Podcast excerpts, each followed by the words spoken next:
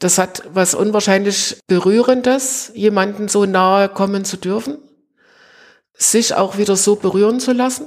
Und das sind so Goldstückchen in der Erfahrung, die ich hier sammle als Hospizdienstler, als Ehrenamtliche in der Hospizarbeit.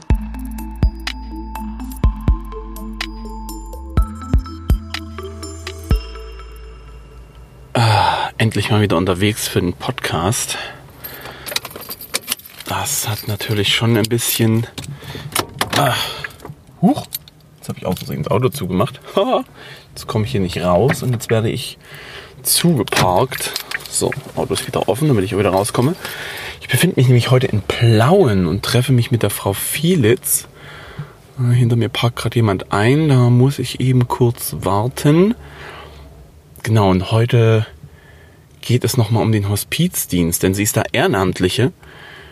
Und dann müssen wir mal gucken, ob ich das jetzt hier gleich finde. Ich habe direkt davor geparkt zwar, an der Dienststelle hier in Plauen, aber steigen gerade viele Leute aus. Und ich habe die Frau viel jetzt auch selber noch nicht gesehen. Es kann sein, dass eine von denen, die hier gerade geparkt haben, das sind. Wir steigen mal aus.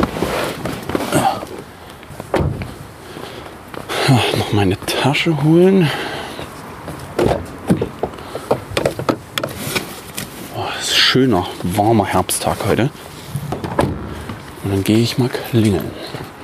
Herzlich willkommen zur 21. Folge der Malteser Blicke, dem Podcast der Malteser aus den Diözesen Dresden, Meißen und Görlitz. Ich bin Michael Pietsch und in diesem Podcast treffe ich mich einmal im Monat mit Menschen, die in den verschiedenen Bereichen der Malteser arbeiten, um mit ihnen über ihren Alltag und ihre Erfahrungen zu sprechen. Über allem steht dabei die Frage, was ist das für ein Mensch, der es sich zur beruflichen Aufgabe gemacht hat, anderen Menschen nah zu sein. In dieser Folge erwartet mich Frau Fielitz. Sie ist Ehrenamtliche im Bereich des Hospizdienstes in Plauen. Bei dem Besuch im Vogtland habe ich mich schon darauf eingestellt, dass es ein eindrückliches Gespräch über die Arbeit mit sterbenden und trauernden Menschen werden wird. Und so soll es auch kommen. Da ging die Tür aber schnell auf. So. Altes Haus. Eine Etage weiter hoch. Guten Tag. Sie sind die Frau Fielitz. Ich bin die Frau Fielitz. Kommen Sie rein. Ich komme rein. Oh. Mal links. Das ist sehr lang. Ah, perfekt. Perfekt.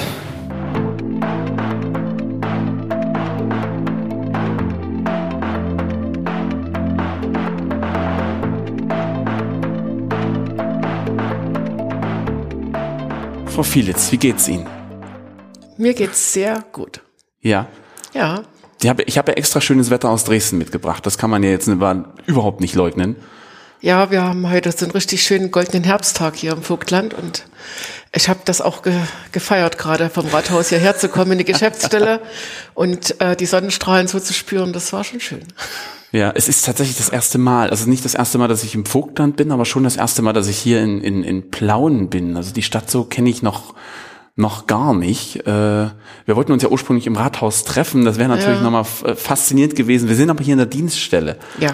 Sozusagen. Ist das jetzt nur die Dienststelle für rein fürs Ehrenamt oder sind hier auch die Hauptamtlichen, wenn es sowas gibt, mit dabei? Ja, also wir haben hier in Plauen in der Geschäftsstelle äh, zwei hauptamtliche Koordinatorinnen und die haben auch ihre Büros hier in den in dieser Wohnung, in diesem Mehrfamilienhaus. Und äh, das, wo wir jetzt gerade sind, das ist unser großer Beratungsraum, wo wir sowohl die Gruppengespräche als auch Einzelgespräche durchführen. Sie haben schon gesagt, das sieht aus wie so eine Wohnung. Das stimmt. Dass ich rein bin, dachte ich erst so, hoch, naja, dann wird das ja wahrscheinlich gleich unten so, wie, wie man es halt kennt irgendwie oder andere Geschäfte, aber nee, unter uns wohnt quasi, also unter ihnen wohnt jetzt quasi noch jemand ganz. Naja, das normal. war ja auch nicht zu übersehen vor der Wohnungstür, dass da jemand wohnt. Ja. Und äh, ja, das ist so ein äh, Dreifamilienhaus, genau gegenüber von der äh, Herz-Jesu-Kirche hier in Plauen. Und ich finde, das ist eine gute Kombination auch, weil man hier im Gespräch ist und ab und zu mal die Glocken hört. Ja. Dann hat das was ganz Besonderes, zumindest für mich. Vielleicht hören wir das ja noch, denn das ist ja jetzt, äh, Naja, ist ja bald um zwölf und da können wir ja mal gucken, ob die durch die Fenster durchdringen, sozusagen. Frau Fielitz Hospizdienst, das ist natürlich, ähm, ich habe das schon sehr häufig in den ganzen Podcasts erwähnt, ein sehr dekadentes Thema. Und ich habe damals in Folge zwei, für mich, für mich, ich möchte das spezifizieren, ähm, ein, äh, genau, habe das damals mit dem Herrn Doll zusammen als allererstes mal besprochen und es ist immer noch eine eindrückliche Folge generell, weil das Thema Sterben und Tod ist natürlich nicht jedermanns Sache, sage ich mal. Wird, wie ich hörte, auch immer mal innerhalb der Öffentlichkeit recht ähm, ja ausgespart. Ja, das ist schon ein ganz interessantes Phänomen. Das ist, betrifft jeden. Also wir sterben alle. In dieser Hinsicht ist der Tod ja sehr gerecht. Ähm, dass es alle betrifft. Über das Wie ist halt, da kann man noch mal streiten. Aber äh, es ist so ein Phänomen, dass äh, das Thema Sterben, Tod, auch Krankheit äh, nicht präsent ist in der, in der Gesellschaft, in der Öffentlichkeit. Und deswegen ist es für mich auch umso wichtiger, dass es eine Stelle gibt, äh, wo man sich um diese, diese Themen kümmert, wo man hinkommen kann und auch mal das loswerden kann, was einen so auf der Seele drückt, wenn Angehörige gestorben sind, wenn ein Angehöriger im Sterben liegt äh, wo man drum bittet, könnt ihr euch da nicht drum kümmern? Oder wenn auch äh, schwerkranke Menschen selbst zu uns kommen und um Bekleidung und Unterstützung bitten. Und das Ganze im Ehrenamt, das ist nochmal ein Ding. Wie sind Sie denn zu diesem Hospizdienst gekommen? Zu diesem Ehrenamt gekommen? Also so die Kurzzusammenfassung ist durch eigenes Leid. Okay. ähm, ich habe, äh, also wir haben unsere Tochter äh, mit neun Monaten äh, verabschieden müssen, äh, mein Mann und ich. Und drei Jahre drauf ist, vier Jahre drauf, ist mein Mann verstorben, so dass das also für mich schon ein Thema war, was äh, mich sehr auch geprägt hat in, in meinen Erfahrungen. Und bin, denke ich, damals einen Weg gegangen, der äh, nicht der glücklichste und günstigste war. Also ich habe wenig gesprochen, ich habe auch keine Hilfe angenommen. Und diese Erfahrung hat mich letztendlich dahin gebracht, den Hospizdienst zu unterstützen im Ehrenamt, eine Ausbildung zu machen, damit ich anderen Leuten, anderen Menschen helfen kann, nicht die gleichen sehr harten Erfahrungen zu machen und die zu unterstützen, äh, vielleicht auch einen schnelleren Weg zu gehen, einen weniger schmerzhaften Prozess durchzumachen.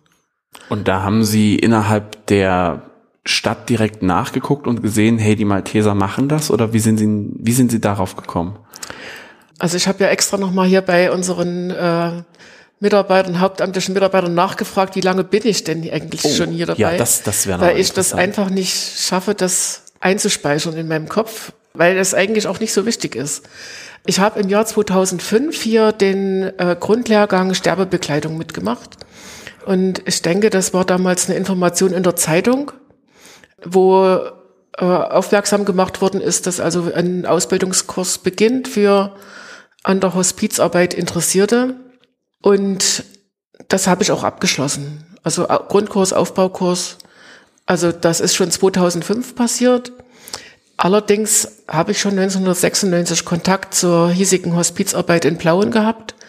Da hat sich unter sehr unglücklichen Umständen äh, eine, eine Gruppe bilden wollen, die letztendlich auch nicht zustande gekommen ist und äh, wo die Malteser Mitte der 90er Jahre dann auch hilfreich eingesprungen sind, um dieses Bemühen, um die Menschen noch auf tragfähige Beine zu stellen. So ist überhaupt der Malteser äh, oder so ist Plauen zu, zum, zur Hospizarbeit gekommen unter dem äh, Schirm der Malteser. Sie haben ja gerade von der Ausbildung gesprochen oder Grund Grundlehrgang quasi. Was beinhaltet das denn? Oh, tja, das ist schon so lange her. hm? Ja, 2005 ähm, ist doch schon ein bisschen. Also bisschen äh, letztendlich wird man äh, vertraut gemacht von mit äh, Sterbensphasen, mit Verläufen, wie wie verläuft äh, ein Sterbeprozess, wie lebt sich's mit welchen Einschränkungen. Äh, also es sind auch sehr praktische Übungen dabei gewesen. Äh, an, an eine erinnere ich mich da sehr lebhaft. Äh, wir haben in, in Zweierteams nachgestellt, wie eine Bekleidung eines äh, Sterbenden passieren kann, der sich nicht bewegen kann, der nicht sprechen kann und dann halt einfach im Bett liegt und da ist. Und als ich die Position des Sterbenden da eingenommen habe, hat mein Begleiter mich ganz sehr am Oberarm gestreichelt. Also dieses vehemente Auf- und Abfahren, dieses mhm. vermeintliche, ich will dir Gutes tun. Und das war so unangenehm, sich da nicht wehren zu können. Natürlich bin ich dann irgendwann aus meiner Rolle rausgegangen, weil das für mich eine ganz schreckliche Erfahrung war, dann auch äh, sich hineinzudenken in so einen Patienten, Klienten, der tatsächlich sich nicht wehren kann gegen diese vermeintliche Aufmerksamkeit und auch Nähe, die einem da entgegengebracht wird, wo man sich äh, nicht wehren kann als Betroffener. Und auch diese Achtsamkeit, wie gehe ich mit Sterbenden um? Wie halte ich das aus? Was passiert rein auch organisch, wenn jemand stirbt? Wie sind vielleicht auch Versicherungsfragen, wenn mm. ich jemanden begleite? Das ist alles sowas, was äh, in, in diesem Grundkurs mit vermittelt wurde oder wo, wo wir lernen konnten. Und äh, dann darauf äh, hat dann, denke ich, ein Praktikum gefolgt, also die erste Begleitung einer tatsächlich Sterbenskranken.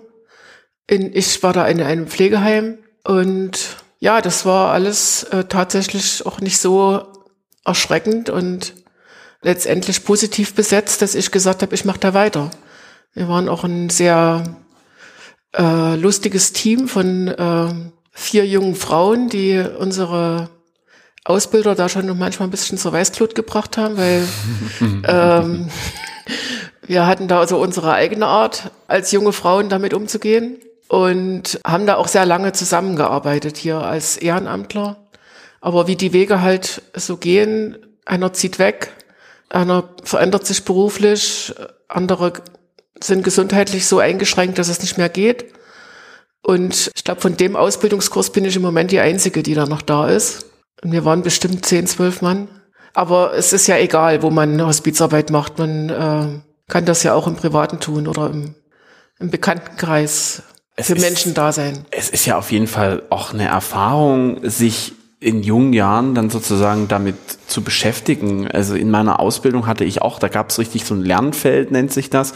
Da ging es auch um Trauer, Sterben und Tod auf einer komplett anderen Ebene. Also da ging es eher darum, was ist denn, wenn jetzt das Kind, da stirbt der Vater und so weiter und so fort, was äh, äh, glücklicherweise relativ selten auch passiert. Äh, aber dort ist man ja viel näher dran letzten Endes. Und man hat sich, so wie Sie auch gerade gesagt haben, selbst mit einfühlen sollen sozusagen, also selbst in die Rolle des Sterbenden reinzugehen. Ich glaube, ich finde das, das ist wahnsinnig spannend. Ich glaube, das macht auch viel mit einem selber und für seine, für seine eigene Arbeit. Ja, das, das, solche, solche praktischen Übungen, die vermitteln es einen ja eigentlich am eindrücklichsten. Also man kann da viel lesen und man kann Vorträge hören, aber die eigene Erfahrung und das eigene Gefühl, das ist eben das, was so wichtig ist, um auch eine Erfahrung nachhaltig zu machen. Und naja, äh, unsere Tochter war, war halt krank, also mit einer Lebenserwartung von maximal zwei Jahren. Und da hat man also erstens nicht so viel Zeit, sich äh, mit Sterben zu befassen und mit Krankheit, also mit ja schlimmer Krankheit.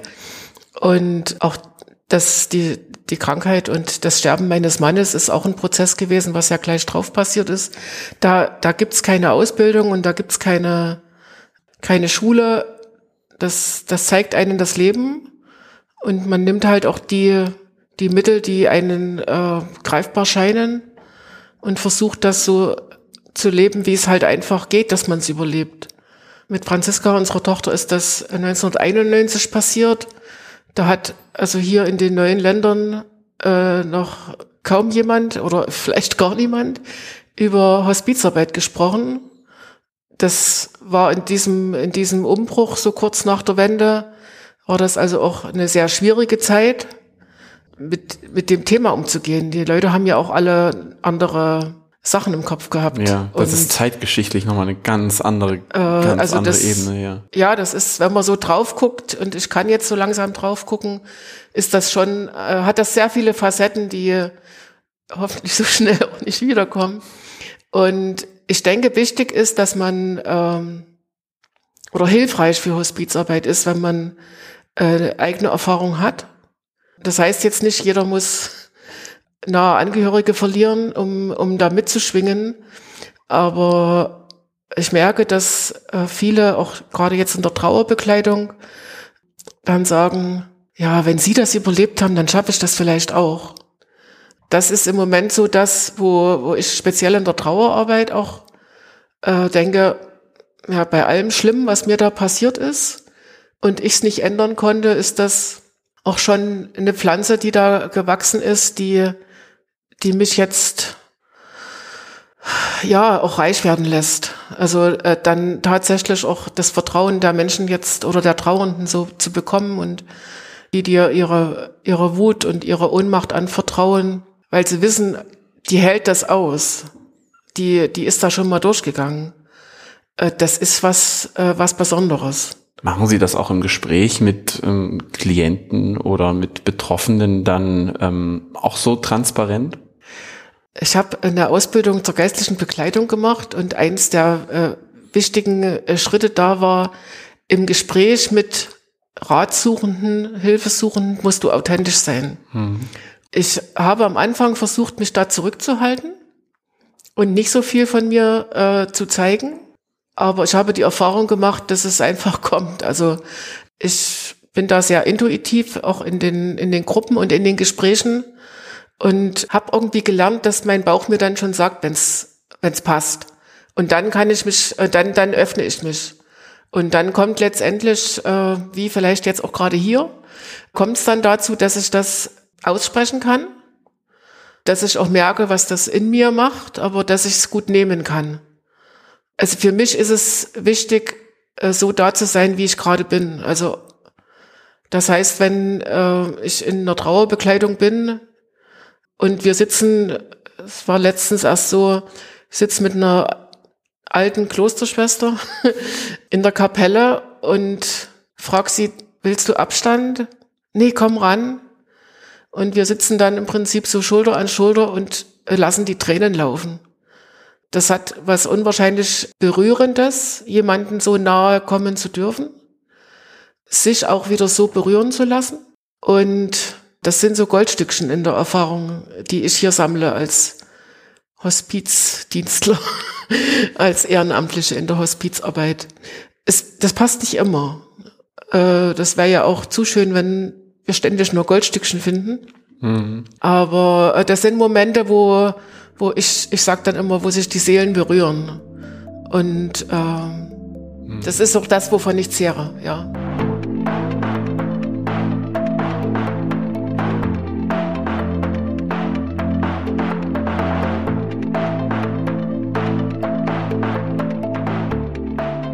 Wie sieht denn für Sie so eine tägliche Arbeit aus? Naja, ähm, also ich, wie gesagt, ist ja für mich ist es ja ein Ehrenamt. Ich arbeite im Rathaus, also ich bin ähm, Betrieb oder Wirtschaftswissenschaften studiert zu DDR-Zeiten noch, bin dann äh, auf seltsame Wege im Rat der Stadt Plauen äh, hängen geblieben und bin ein paar Monate vor der Wende raus, weil war da nicht so gut gelitten, habe dann auch die falsche Parteizugehörigkeit äh, im Notfall gewählt, weil der Druck so groß geworden ist und bin dann mit der Wende wieder rein und arbeite seit äh, 1990 wieder im Rathaus. Habe dort ähm, lange Jahre Amtsleiter für Liegenschaften und Vermögensfragen gemacht. Und Sie waren auch schon immer hier in Plauen. Ich bin gebürtig in Greiz, es Ah, gehört ja. auch zum Vogtland Ja. und bin aber nach dem Studium äh, hier in Plauen gelandet und seitdem bin ich in Plauen. Also ich arbeite, wie gesagt, im Rathaus, habe nach etlichen Leitungsaufgaben äh, auch vor einigen Jahren gesagt, ich möchte zurücktreten, ich möchte in die zweite Reihe gehen, weil auch die privaten Umstände einfach so waren und mein Gesundheitszustand vielleicht auch nicht mehr der frischste. Und bin seit, ich glaube, 2009 Beauftragte des Oberbürgermeisters für Datenschutz und Korruptionsverbeugung. Das klingt unwahrscheinlich wichtig. Vor allem total kryptisch, das kann ja alles quasi sein. Ähm, so ein bisschen. Das ist auch fast alles. Also ja. Datenschutz, da braucht man ja viele Voraussetzungen von den juristischen, den technischen, also Informationstechnik, auch pastorales Verständnis äh, für die Menschen, die äh, den Datenschutz im Prinzip als ja als Kontaktpunkt nehmen, um mit der Verwaltung in ein Gespräch zu kommen. ähm, und das mache ich also nach wie vor noch. Und äh, mein Arbeitstag sieht so aus, dass ich kurz nach sechs aus dem Haus gehe, ins Rathaus laufe. Ich genieße das, auf Arbeit laufen zu können und halb sieben meinen Dienst beginne und das abarbeite, was da ist, mich da einlese, was notwendig ist, in Frustzeiten auch mal schnell ums Rathaus laufe, weil es nicht anders auszuhalten ist oder halt in der Außendiensttermin wahrnehme, weil sich die Möglichkeit gerade ergibt. Äh, es ist eine sehr vielschichtige Arbeit. Es ja. ist eine eigenverantwortliche Tätigkeit. Datenschutz ist ja nach dem Recht sehr hoch angelegt, obwohl sich niemand damit befassen will. Und ja, so vergeht dann im Prinzip der Arbeitstag. Ich arbeite überwiegend montags, mittwochs, freitags kurz, also heißt von 6.30 Uhr bis 12.30 Uhr, um dann auch für meine Interessen, unter anderem halt auch die äh, Ehrenamtsarbeit, Zeit zu haben. Und Dienstag, Donnerstag lang, also bis 17, 18 Uhr. Und ja, so kommt man über den Tag. Mhm. Und wenn Sie quasi dann, also wenn Sie sagen Montag, Mittwoch, Freitag, habe ich das richtig verstanden, kurze Tage, das sind ja zumindest dienstlich kurze Tage wahrscheinlich. Und dann ist für Sie sozusagen nach der regulären Brotarbeit, könnte man sagen, die Hospizarbeit dran. Ja, ich mache ja nicht nur Hospizarbeit. Nein, also das, natürlich nicht, ne? aber. Aber das sind, also Montag und Mittwoch sind halt auch die, äh, die Tage oder die Nachmittage, die ich gerne für äh, Gruppenarbeit, also Trauergruppe reserviere für Einzelgespräche, weil ich gemerkt habe, es ist einfach äh, wichtig, da auch einen Abstand aus dem Büro zu haben. Von zu Hause aus geht das telefonisch auch manchmal. Aber das sind so die, die Nachmittage, die ich mir da auch gerne dafür freinehme und dann auch mixe, also mit äh, gerade montags gehe ich noch töpfern abends oder äh, vielleicht eine Runde Radfahren. Und das sind im Prinzip meine Freiräume, ja. die ich mir da organisiere und wahre. Das ist quasi so ne Thema Psychohygiene immer eine wichtige Frage. Das ist das, wo sie sozusagen dann auch runterkommen können. Naja, manchmal kommt man einfach nicht runter, ne? muss ja, man ehrlich so ja, sagen. Ja. Dann bin ich dann schon so wie so ein Teufelchen, was da auf und nieder springt, und da kann ich schon sehr viel Energie versprühen. Das, das habe ich also jetzt auch gelernt, dass es tatsächlich ähm, ja meine Art ist. ja, also ich äh, sehe zu, dass ich äh, gut in Bewegung komme, äh, in der Natur draußen sein, auch mal eine Wochenend-Radtour. Jetzt im Sommer habe ich da etliche Radtouren von Freitag bis Sonntag gemacht, äh, um Sachsen näher kennenzulernen. Und was, was halt noch oft ist, ist bin Mitglied einer äh, spirituellen Gemeinschaft, äh, also Dritter Orden sagt man so. Wir haben, ich habe das Versprechen äh, in der Gemeinschaft für die Franziskus-Schwestern von 14 Heiligen abgelegt, in der Weggemeinschaft. Und aus dem Grund bin ich also auch äh, oft im Kloster, war jetzt am Wochenende auch erst äh, wieder dort und äh, helfe dort mit, also arbeite tatsächlich auch mit für Gespräche. Hör zu, bin da, lass mich trösten, lass mich so nehmen, wie ich bin. Und bin für die Schwestern auch über die Jahre sehr, sehr wichtig geworden, weil man kennt sich einfach. Hm. Ja. ja, und dann halt äh, gemeinsam Gottesdienst feiern, gemeinsam halt auch mal ein Glas Sekt trinken. äh, das, das sind so die Sachen, die, die mir da auch gut tun und wo ich auch wieder auf, aufatmen und aufbauen kann, ja. Wie sieht denn so eine Kontaktaufnahme von Betroffenen aus? Also die rufen dann hier wahrscheinlich an oder kommen vielleicht auch persönlich hierher und äh, das wird dann an Sie weitergeleitet. Sie haben gesagt, später kommen dann auch noch die Koordinatoren und Koordinatorinnen hierher. Ähm, die fangen das sozusagen auf und die verteilen das dann an Sie und wie, wie, wie läuft das ab? Naja, jetzt äh, durch die Corona-Zeit hat sich äh, die haben sich die Erstkontakte, äh, also überwiegend auf äh, telefonische äh, Anfragen erstmal beschränkt, weil äh, es einfach auch nicht möglich war, dass die Leute hierher gekommen sind. Und dass man dann ohne Vorbereitung dann Gespräche geführt hat. Also man ruft an und sagt, ich kenne da jemand oder ich bin jemand, der da mal was davon gehört hat und geht denn das und könnten wir und aber bei mir ist das so und so, geht das trotzdem? Also das kommt da im Erstkontakt, äh, denke ich, oft raus. Es ist auch oft so, dass äh, das Brückenteam, also die so palliative Hausversorgung machen, sagen, hier wäre jemand, der bräuchte Unterstützung oder dass ähm, Pflegeeinrichtungen anrufen und sagen, also wir haben hier jemand, die ist ganz allein, der ist ganz allein, äh, das dauert nicht mehr lange, könnt ihr da. Und das nehmen also die Koordinatorinnen auf und äh, gucken nach, wer ist im Moment aktiv. Also wir haben auch ja ruhende Ehrenamtsverhältnisse, ganz einfach, weil man manchmal eine Auszeit braucht oder ja. mal im Urlaub ist. äh, das soll es auch geben, ja. Und die gucken dann, also wer wäre verfügbar, für wen könnte es passen, für wen würde es auch zeitlich passen und rufen dann an. Also ich würde dann so einen Anruf, krieg dann so einen Anruf. Äh, ja, ich habe da hier Mann, Frau, wie auch immer.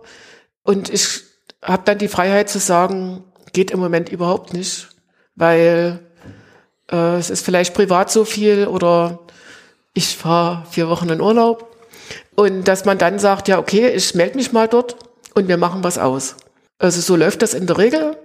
Äh, ich nehme dann Kontakt auf mit dem Betroffenen und dann guckt man, ob es miteinander geht. Also ob wir miteinander ein Gespräch führen können, ob die Chemie miteinander stimmt.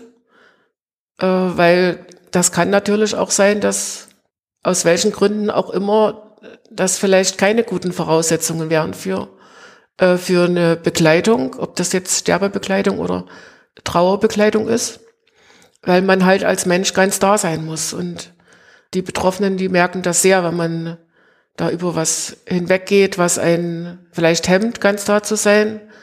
Oder wo, wo man einfach denkt, nee, den mag ich überhaupt nicht. Und ja. ähm, wie, wie soll das jetzt gehen? Also da, da muss man einfach sagen, das, das wird mit uns nichts.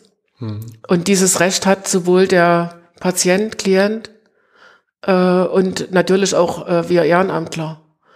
Weil es, es muss ja miteinander gehen, sonst, sonst gehen wir über unsere Grenzen und es bringt für den zu Begleitenden auch nichts. Und dann springt halt ein anderer ein. Oder wenn es im Idealfall passt, dann entsteht dort eine Bekleidung, die mehrere Tage, Wochen oder Jahre gehen kann. Also ich selbst habe keine Bekleidung, die Jahre gehen, aber ich hatte schon Bekleidungen, wo ich nur einen Telefonkontakt hatte und äh, es äh, ist dann äh, zum Sterben gekommen. Ich war monatelang bei einem Herrn im Pflegeheim, der hat am Anfang gesagt, ich brauche niemand. ja, ja. Äh, und dann sich so gefreut hat, dass wenn er zwischendurch weggedämmert ist, ich immer noch am Bett saß und wenn er wieder munter geworden ist, als wie, ach, Sie sind ja noch da. Wo mir das auch wieder viel gegeben hat und wo ich so gelernt habe, wie klein sind manche Probleme, die in der Welt zu Problemen gemacht werden und wie einfach ist es einfach zu helfen, indem man da ist. Ja, ja. Und so entstehen ganz unterschiedliche Begleitsituationen. Ich gehe nach Hause, ich gehe ins Pflegeheim oder wir Ehrenamtler. In der Trauerbekleidung ist es oft so, dass äh, die Trauernden zu uns kommen in die Geschäftsstelle, äh, zu den Gruppen, zu Einzelgesprächen. Äh, das kommt wirklich auf die Umstände an. Ob jemand jetzt noch körperliche Einschränkungen hat und vielleicht hier unsere Treppe nicht hochkommt. Und darauf wird eingegangen. Auch auf die Bedürfnisse. Ich bin auch schon mit einer äh, trauernden Mutter. Der Sohn ist als Erwachsener verstorben bei einem Autounfall. Äh, viele Male durch die Syrauer Heide gelaufen. Ja, und wir sind immer wieder gelaufen und immer wieder gelaufen. Und wenn das jemanden die Möglichkeit gibt, sich zu öffnen und, und ja, davon zu sprechen, was, was für Schmerz drauf liegt oder für eine Wut oder für eine Ohnmacht oder für eine Aussichtslosigkeit oder für eine Freude manchmal ja auch, dass man sich dann auch getraut, mal wieder zu sagen, ach, mir ging's aber da richtig gut. Darf ich jetzt überhaupt fröhlich sein, obwohl ich ja eigentlich trauern müsste? Das sind alles äh, Phänomene, die einem begegnen als, als Trauerbegleiter und die die für mich ganz reich sind. es ist ja vor allem auch, so wirkt es zumindest, eine wahnsinnig sensible Arbeit. Ne? Wenn Sie sagen, dass, dass verschiedene, es muss ja irgendwie miteinander passen und wenn es nicht passt, dann kann da vielleicht auch viel zu Bruch gehen im Zweifel für für beide Parteien. Ne? Und wenn es dann diese, wenn es wirklich diese, wie Sie sagten, diese kleinen Situationen sind, wo man einfach nur nur da ist, man muss noch nicht mal viel viel tun, sondern einfach äh, ja Präsenz zeigen und sagen, hey, ich sitze jetzt bei dir am Bett oder bei Ihnen am Bett und da bin ich dann ähm, im Zweifel fürs nächste Gespräch habe ich mein offenes Ohr. Das sind so diese diese kleinen sensiblen Sachen. Äh, das ist schon sehr bemerkenswert, wie ich finde. Ja, das hätte mir wahrscheinlich auch vor ein paar Jahren niemand zugetraut. Bin mal für einen Job abgelehnt worden, weil ich nicht sensibel genug wäre, mit Mitarbeitern umzugehen. Also ich habe da schon Personalverantwortung gehabt. Ne? Ja. Aber das ist eine Sache, die ich einfach gelernt habe über die Zeit. Das ist ja auch selber weicher zu werden, auch Offenheit zuzulassen, Begegnung zuzulassen. Und ich habe auch besuche auch noch viele Kurse, bin auch für nächstes Jahr schon wieder einiges bei einigen Sachen angemeldet, wo ich an mir arbeiten will, wo ich mir immer wieder begegne und mir dann immer noch mehr auf die Schliche kommen und auch ja, Erfahrungen austauschen kann mit, mit Seelsorgenden, mit Menschen. und, und das macht's einfach aus. Und ich finde, bei der Hospizarbeit ist das ja so, dass du eigentlich nichts brauchst. Du brauchst keine Technik, du brauchst kein, keine große materielle Ressource, du brauchst einfach nur einen Menschen, der da ist. Und der muss auch eigentlich nur mitbringen, dass er Mensch ist. Und es wird so vieles gemacht, was so hoch organisiert und technisiert und sonst was ist. Aber dieses, wenn Menschen sich nahe kommen, das, das ist halt in der Be Berührung, in der Be Begegnung. Und Berührung meine ich jetzt tatsächlich nur in diesem äh, sprichwörtlichen Sinne, dass sich dann eben zwei Seelen berühren.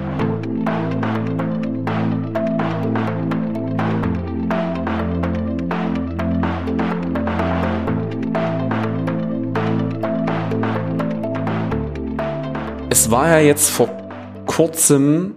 Nee, ist kein Thema für uns. Welthospiztag, lassen wir weg. Gut, alles klar. Das wollte ich Ihnen sagen, aber ich wusste vorhin nicht mehr, welches, welcher Anstrich das war, weil. Ähm ja, also es wird so. Ich habe mir die Seite angeschaut und habe gedacht, na Mensch, das muss doch irgendwie irgendwie begangen werden, vielleicht oder so. Aber ist eher so ein Öffentlichkeitsarbeitsding, schätze ich mal.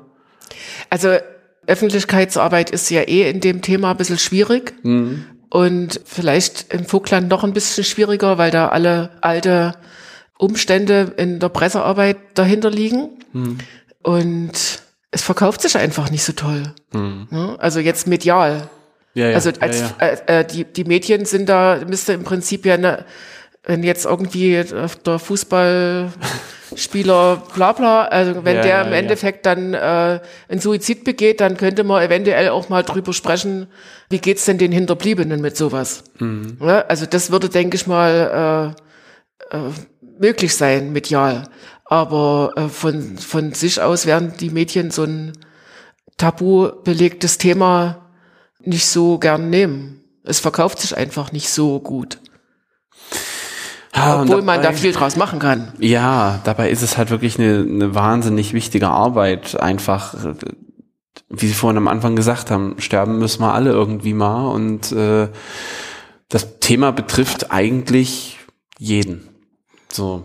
Ich fände dann halt auch gut, wenn man dann auch wirklich bei den, den Kindern schon anfängt. Wenn man das in, in der Schule äh, in, in Projektwochen mit einbindet. Und wenn das zumindest bei der, der kommenden Generation nicht so tabuisiert ist, wie es äh, bei uns Erwachsenen ist. Ja. Weil es ist natürlich normal, dass Leben geht und vergeht. Wir sehen das ja jedes Jahr in der Natur, dass das was, was weggeht und aber was wiederkommt. Und stellen wir uns mal vor, die würden, wir würden alle ewig leben. Also rein von der Platzfrage wäre das schon schwierig und ja ich muss das jetzt auch nicht haben. Ne? Also mhm. Also ich glaube, zumindest, in meiner persönlichen Wahrnehmung ist das Thema Tod und vor allem das Thema Suizid tendenziell ja präsenter aber vielleicht stecke ich da auch in irgendeiner Bubble drin, wo die Menschen da eher auch in was Themen wie Depressionen angeht zum Beispiel, ähm, wird sehr viel drüber gesprochen und dann natürlich dann äh, im weiterführenden Verlauf darüber, dass es eben auch Menschen gibt, die da, ähm, ja, für die das einfach zu viel ist und sich dann sagen, okay, dann mache ich jetzt hier sozusagen Schluss. Natürlich, und da kommt dann natürlich die Hospizarbeit wieder mit dazu, dann ist die Trauerbegleitung wahrscheinlich der nächste Anlaufpunkt. Schätze ich. Ja, es ist für uns schon auch wichtig, äh, auch äh, abgrenzen zu können. Ist das jetzt ein, ein normal, normaler, in Anführungsstrich, Trauerverlauf oder ist das äh, ein, ein Trauma? Ist das äh, Trauer, Trauma, was da passiert? Können wir da überhaupt Unterstützung leisten oder muss das in, in andere, oder sollte das in andere Hände gehen? Wie, wie bringe ich das äh, zu dem Betroffenen rüber? Das, das sind schon auch, auch Umstände, die, die jedes Mal mit bedacht werden müssen. Und natürlich ist ein, ein, ein Tod, vielleicht auch ein, ein plötzliches Versterben von, vom Ehemann, von einem Kind, ein Umstand, wo äh, letztendlich auch depressive Phasen mit dabei sind. Und deswegen finde ich es gut, dass speziell zu dem Thema Depression in der Öffentlichkeit für mich mehr wahrnehmbar ist. Also da wird durch die Krankenkassen und durch sonst wen im Moment, vielleicht auch durch Corona geschuldet, dass, äh, dass es da auch zu einer äh, Zunahme äh, von solchen Fällen gekommen ist. Jetzt haben wir die Glocken, ja. Jetzt haben wir die Glocken hier, sehr schön. ich weiß nicht, ob man es auf der Aufnahme dann hört, aber ja. Und ähm, ja, jetzt haben wir die Glocken ein bisschen rausgebracht. wo, wo Depressionen einfach auch ähm, mehr im Gespräch sind, wo es auch nicht mehr so schambehaftet ist, mit, äh, mit so einem depressiven Zustand auch um Hilfe zu bitten. Aber äh, es ist ganz einfach äh, schwierig, vielleicht in dieser, in so einer Trauersituation, äh, sich auch eins, vielleicht einzugestehen, nee, ich krieg das in der Familie nicht geregelt, weil die sind ja alle irgendwie betroffen hm. in dem System Familie. Ich müsste da mal äh, vielleicht auch jemanden finden, der von außen drauf gucken kann. Und deswegen finde ich es gut, dass, dass wir da die Möglichkeit bieten können, weil das so wichtig ist für die Betroffenen auch mitzukriegen. Erstens ist es jemand da, der hört zu. Ich kann da mal was aussprechen, was ich zu Hause nicht aussprechen kann oder auf, im Arbeitsumfeld oder wie, welches Umfeld auch immer.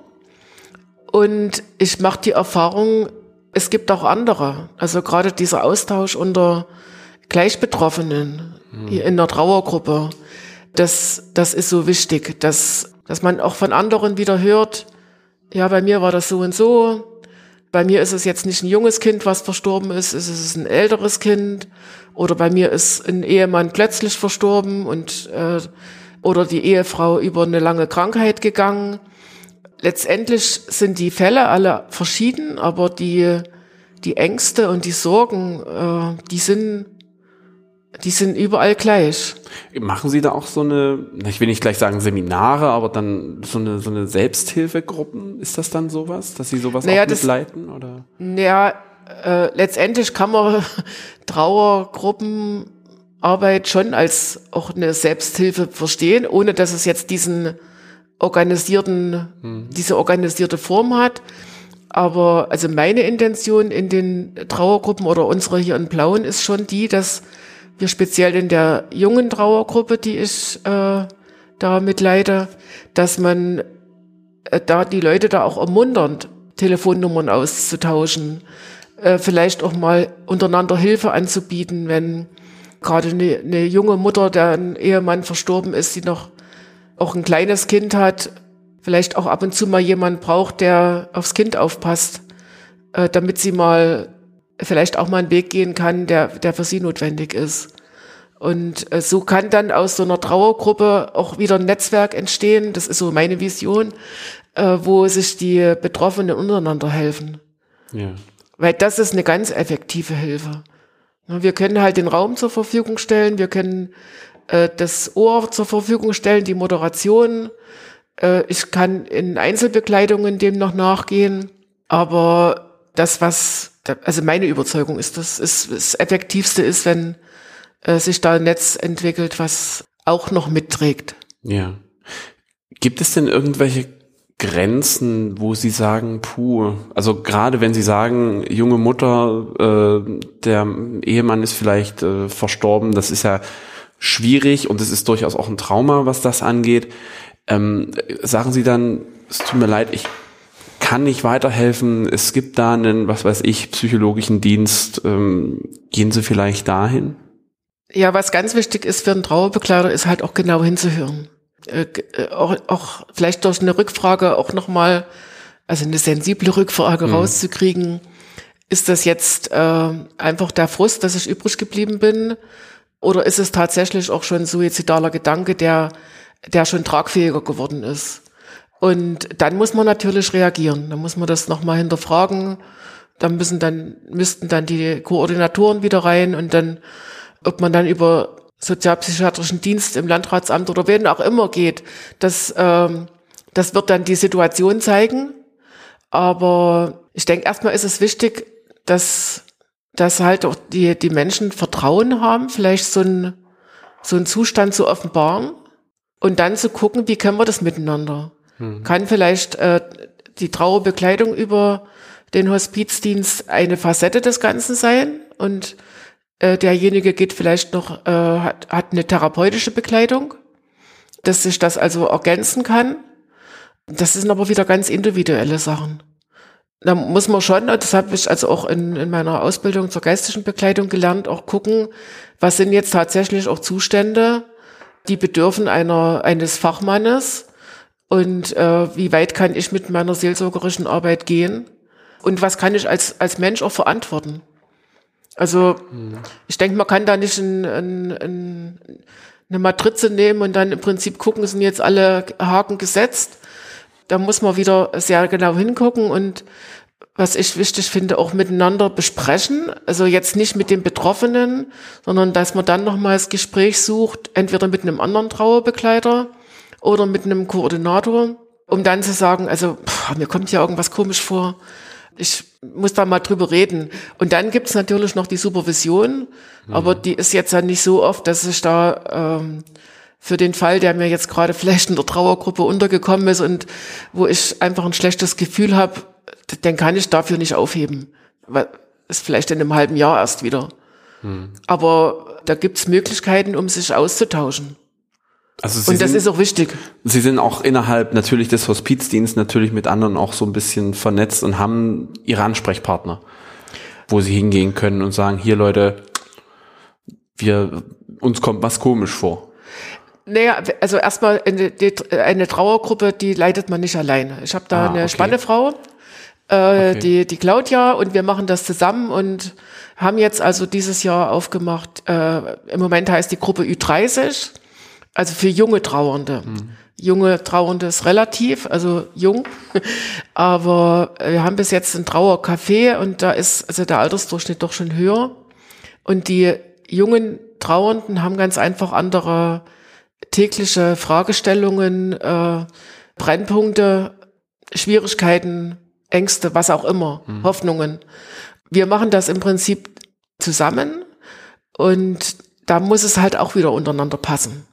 Also ich kann mir nicht vorstellen, mit jemandem eine Trauergruppe zu leiten, wo ich auch schwierig miteinander kann. Hm. Weil in diesen Runden, wenn man mit vier, fünf Trauernden oder mehr zusammensitzt und es gibt einen Austausch, muss es aus der Intuition heraus dann kommen, dass der eine den Ball aufnimmt und der andere den behutsam entweder fängt oder zu jemandem anderen trägt oder wie auch immer, ohne dass man da Angst haben muss, ach, hm, kann ich das jetzt, darf ich das jetzt, ne? ist das jetzt die richtige Wortwahl? Ne? Mhm. Also, und das passt mit, mit meiner Spannefrau, mit der Claudia sehr gut und da bin ich auch dankbar.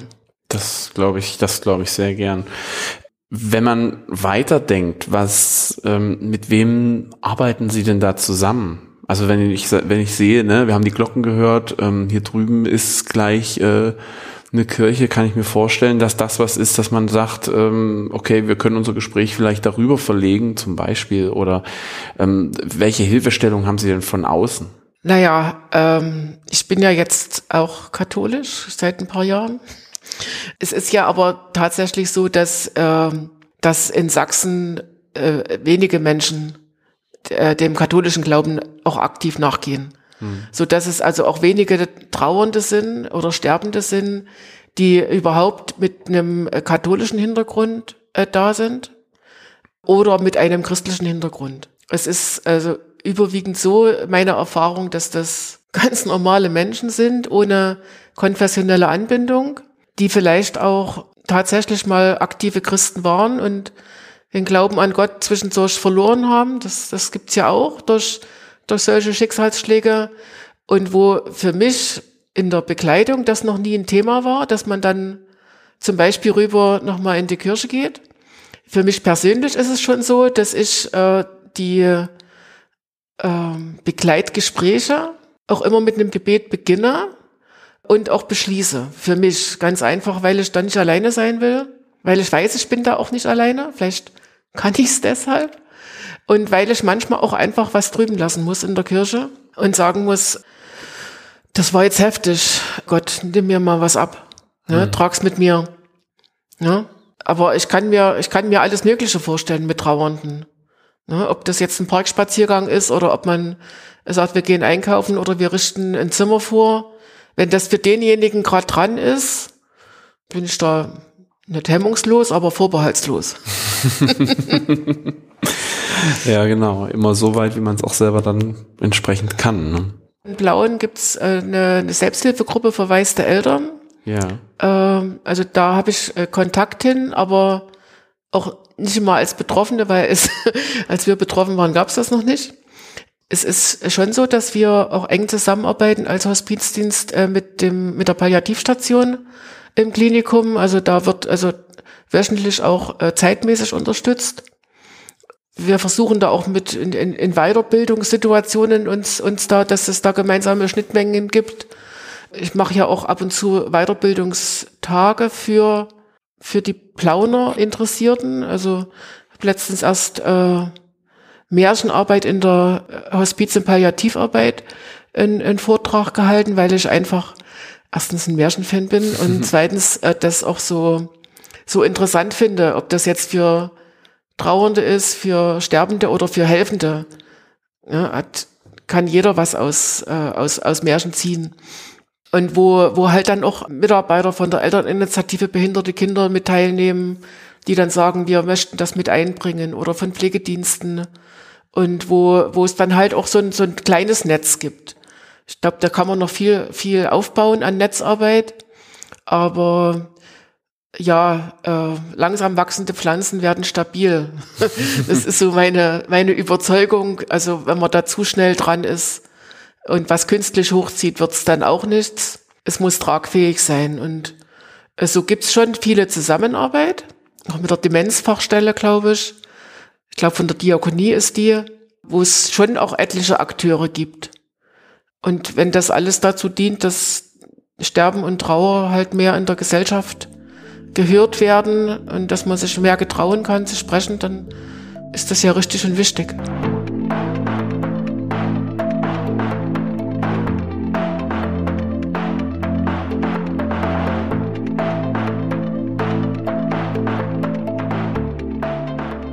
Wir hatten ja einen Aufnahmetermin versucht äh, vorher zu finden. Und zum einen hatten Sie mir ja geschrieben, dass Sie einmal im Urlaub sind zu dem Zeitpunkt und dann noch bei etwas sind, wo ich jetzt leider den Namen vergessen habe. Werkstattexerzitien? Ja, das musste ich googeln. ja, haben Sie das gefunden? Ja, tatsächlich. Ähm, aber trotzdem, vielleicht können Sie kurz erklären, was, was bedeutet das? Was ist das? also äh, wir, wir haben vorhin das Stichwort Psychohygiene gebracht ja. und ähm, da würde das letztendlich mit drunter fallen. Also ähm, Ordensmenschen, jeder Mensch äh, versucht ja im Prinzip sich Quellen zu schaffen oder zu anzuzapfen, die einen Kraft, Energie geben oder die einen über einen selber aufklären. Und Exerzitien sind erstmal geistliche Übungen. Exerzitien heißt üben und Exerzitien finden in der Regel im, äh, im christlichen Kontext statt. Von äh, ein Tag, drei Tage, zehn Tage, 30 Tage im Schweigen verbringen, äh, um die Gottesbeziehung in, in Fluss zu bekommen oder zu festigen, also mit ganz verschiedenen Ansätzen. Und als einem Orden sehr nahestehende mache ich seit Jahren Exerzitien und habe meine Form des Aufladens und des Gotteskontaktes in Kloster Münster-Schwarzach gefunden. Das ist bei Würzburg und äh, dort in der Werkstatt. Und das ist initiiert vom Pater Meinrad Duffner, ist ein Künstler, Künstler, Priester, also Priester und Künstler. Mhm. Der vertritt die Auffassung oder die ist der Überzeugung, dass die Hände durch das, was sie tun, zum Ausdruck bringen, was auf der Seele liegt. Und dem stimme ich voll zu. Mhm. Und in diesen Werkstattexerzitien äh, fertigt man oder arbeitet man äh, eine Woche lang im Schweigen äh, mit ganz verschiedenen Materialien, die man entweder im Lager findet, dort im Kloster, oder in der Natur und gestaltet was vor sich hin, wo man vielleicht am Anfang gar nicht weiß, was es werden soll. Und durch das, was man geschaffen hat, kann man sich finden, kann man äh, erkennen, wo ist vielleicht noch ein Knoten. Und Pater Meinrad bringt einen dann in den Einzelgesprächen, die dann auch jeden Tag stattfinden, dann manchmal noch auf den Weg, dass man sich dann selber trifft und das ist für mich eine ganz reiche Quelle. Und ich habe dieses Jahr alte Baumstämme, die auf dem Holzlagerplatz zersägt und wieder ange also abgeschliffen und angemalt. Und als ich dann nach einer Woche gesehen habe, was ich gemacht habe, dachte ich auch, deine Seele ist ziemlich bunt. Also da, die ist lebendig und das ist im Moment auch eine große Freude, dass es mir im Moment gerade so gut geht und dass ich das auch so genießen kann und dass sich das auch noch mal über so eine so eine Art wieder zeigt. Ja. Ja, Werkstattexerzitien. Fand ich ganz interessant, habe ich vorher noch nie gehört. Äh, Gibt's auch nur im komm. Kloster Münster-Schwarzach, äh, weil das im Prinzip eine Eigenentwicklung ist. Ah ja, okay. Vom Pater Meinrad. Hoffentlich kommen nicht so viele. Ich habe mich für nächstes Jahr angemeldet und hoffe, dass ich auch ein, also eine Zusage kriege, weil das ist heiß begehrt.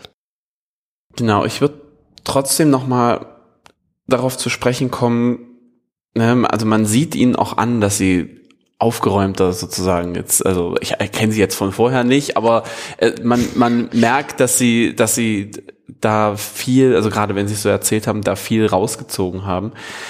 In der Hospizarbeit an sich gibt's ja aber bestimmt auch Situationen gerade bei dem Thema die nicht immer einfach zu handhaben sind Gibt es da vielleicht auch eine Situation, wo Sie sagen, oh ja, da erinnere ich mich lebhaft dran, das hat mich am meisten bewegt? Ich denke, solche Momente gibt's, aber die werden immer wieder von dem nächsten Moment, der einen wieder so sehr bewegt, überlagert. Also so, dass es da eigentlich schon so verschiedene Momente gibt. Das ist so dieses erwähnte, äh, neben dieser über 80-jährigen Klosterschwester in der Bank sitzen und und da gemeinsam äh, die Tränen laufen lassen und nahe sein. Oder äh, ich hatte eine, eine Sterbebekleidung mit einer 105-Jährigen. Wow. Also ich, mir war ja gar nicht klar, dass man so alt werden kann. Und dass man dann noch miteinander redet. Ja. Also dass, dass da Kommunikation tatsächlich möglich war, allerdings nur am Anfang. Und ich bin da jetzt nicht, das ist jetzt mit an die Grenzen kommen jetzt nicht unbedingt das richtige Beispiel, aber es ist ein schönes Beispiel für eine Bekleidung, und ich bin dann halt wöchentlich immer wieder dort gewesen und irgendwann lag sie nur noch in ihrem Bett und konnte auch nicht mehr draußen sitzen. Und dann waren so Zeitungsartikel von ihrem 105. Geburtstag an der Wand. Und dann äh, fragte die mich, und wie alt sind Sie denn? Ich so, 55. und dann lachte sie los in ihrem Bett, kleine, zierliche Frau. Mein Sohn ist 75. Und dann habe ich gedacht, oh, da relativiert sich's wieder. Mhm. Und ähm, dieselbe Frau, auch schon schwer gezeichnet von ihrer Erkrankung, die lag dann auch mal in ihrem Bett und sagt, ach, mir geht's gut.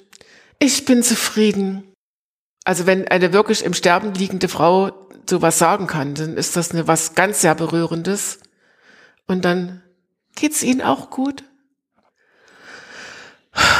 Und das ist dann so der Punkt, wo man dann sich so im Alltag sieht und dann denkt, ach, das ist eigentlich wichtig. Ne? Das, und dir geht's so gut. Und du siehst das manchmal nicht. Und du kennst auch so viele Menschen, die sich ihre Probleme machen oder anderen ihre Probleme machen und überhaupt nicht verstehen, was wichtig ist. das, ja, das sowas ist, wo ich sage, ich bin da einerseits total berührt und komme auch wieder an meine Grenzen. Hm. Und ich glaube, ich komme eher mit den Gesunden an meine Grenzen als mit den Sterbenden und Trauernden. Weil ich kann manchmal schlechter aushalten, welchen Göttern die frönen. Also ob das jetzt das Styling ist oder ob das exzessive Hobbys sind oder ob man anderen das Leben schwer macht. Also da, das, da komme ich an meine Grenzen. Aber bei jemanden, der, der Hilfe sucht, ich weiß nicht, vielleicht springt da das Hilfeprogramm an oder ja. äh, wobei ich nicht ein Helfersyndrom habe, das nicht, aber. Vielleicht ist es auch also es ist nur eine Vermutung meinerseits, es ist schon klar, was bei einem, bei einer Sterbebegleitung letztlich passiert, als bei dem, was bei einer Trauerbegleitung vielleicht, vielleicht ist. Naja, das sind grundsätzlich verschiedene Sachen und mm, da muss man mhm. erstmal ja, damit umgehen, ja. äh, zu wissen, also hm, gut, äh, das kann jetzt mehrere Jahre gehen. Mm, ne? Okay. Und das kann auch, das, das kann auch Verläufe nehmen, die dann vielleicht nicht mehr die du nicht mehr aushalten kannst. Bei einer Sterbebekleidung ist es klar. Mhm. Es, ist, es hat einen Punkt, der ist dann zu Ende. Und somit hätte ja auch ein Schrecken ein Ende. Ne? Also wenn ja. das jetzt schrecklich ja. wäre für, für einen Begleiter, was es nie sein soll. Ja. Weil die, die spüren das. Hm? Wenn man ängstlich beziehungsweise unsicher vielleicht äh, einem gegenübertritt. Ich denke nicht, wenn es Unsicherheit oder Ängstlichkeit ist, denke ich, das, äh, das äh, kann man noch gut aushalten. Aber wenn es äh, in diesen Ich will eigentlich gar nicht ah, okay. äh, geht, also wenn so dieses diese innere Abwehr vielleicht da ist, aus welchen Gründen auch immer, ob das alte Erfahrungen sind oder vielleicht auch Angst, yeah. aber die einen dann so blockiert. Aber wenn das eine eine öffentliche Ängstlichkeit ist, denke ich, kann man immer noch viel, weil wir sind ja keine überstudierten, äh, langjährig gebildeten, sondern sind ja ganz normale Menschen, die das machen. Keine Roboter. Ne? Ja, die können es erst recht nicht, weil ja. dann kommen wir wieder in dieses Streicheln von diese Mechanik, ja, die, die wir nicht, nicht brauchen. Wir brauchen ja. einfach nur Menschen, die da sind. Ja, Frau Fielitz, herzlichen Dank für diese Einblicke. Ist was völlig anderes. Ähm, immer so ein bisschen, na, ich will nicht sagen schambehaftet das Thema, aber doch schon Ha, ein ja, sensibles es ist wichtig, Thema. dass wir es in die Welt bringen.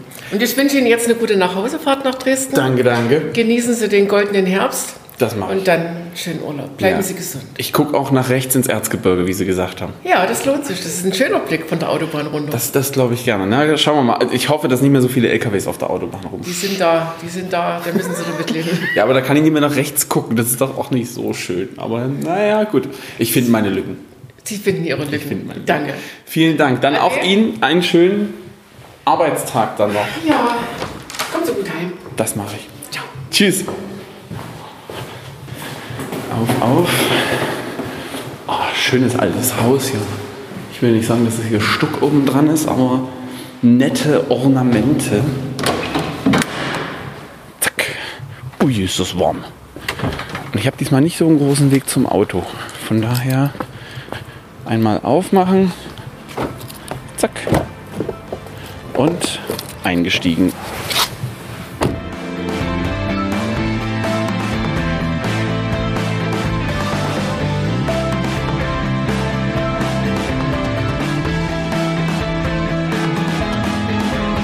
Das war die 21. Folge der Malteser Blicke. Wer möchte, darf zu dieser Folge sehr gern Feedback hinterlassen.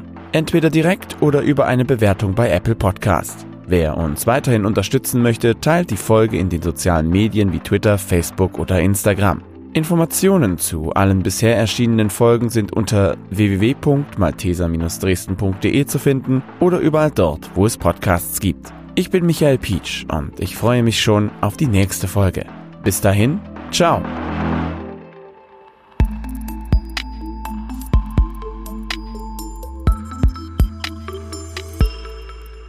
Können Sie nur ganz kurz das Kabel kurz aus den Händen bloß, weil man hört das immer mal. genau. Huch, das war eine Kerze. Ja, ich bin ein bisschen Hand. Ähm das ist okay. Ich bin lebhaft im Reden, das weiß ich. Nein, nein, nein, ach, alles, das ist, das ist völlig in Ordnung. Ich bemühe mich schon, dass also die ich Hand auch, nicht jetzt Ich brauche auch immer einen Stift. Ich brauche auch immer einen Stift in der Hand. Ja, ich habe schon überlegt, was, äh, aber nee, das ist, ich, ja, alles gut. Ich mach mal noch einen Schluck. Machen Sie das, ganz in Ruhe. Das ist ja das Schöne. Wir können das alles schneiden, was hier kommt dann alles weg. genau.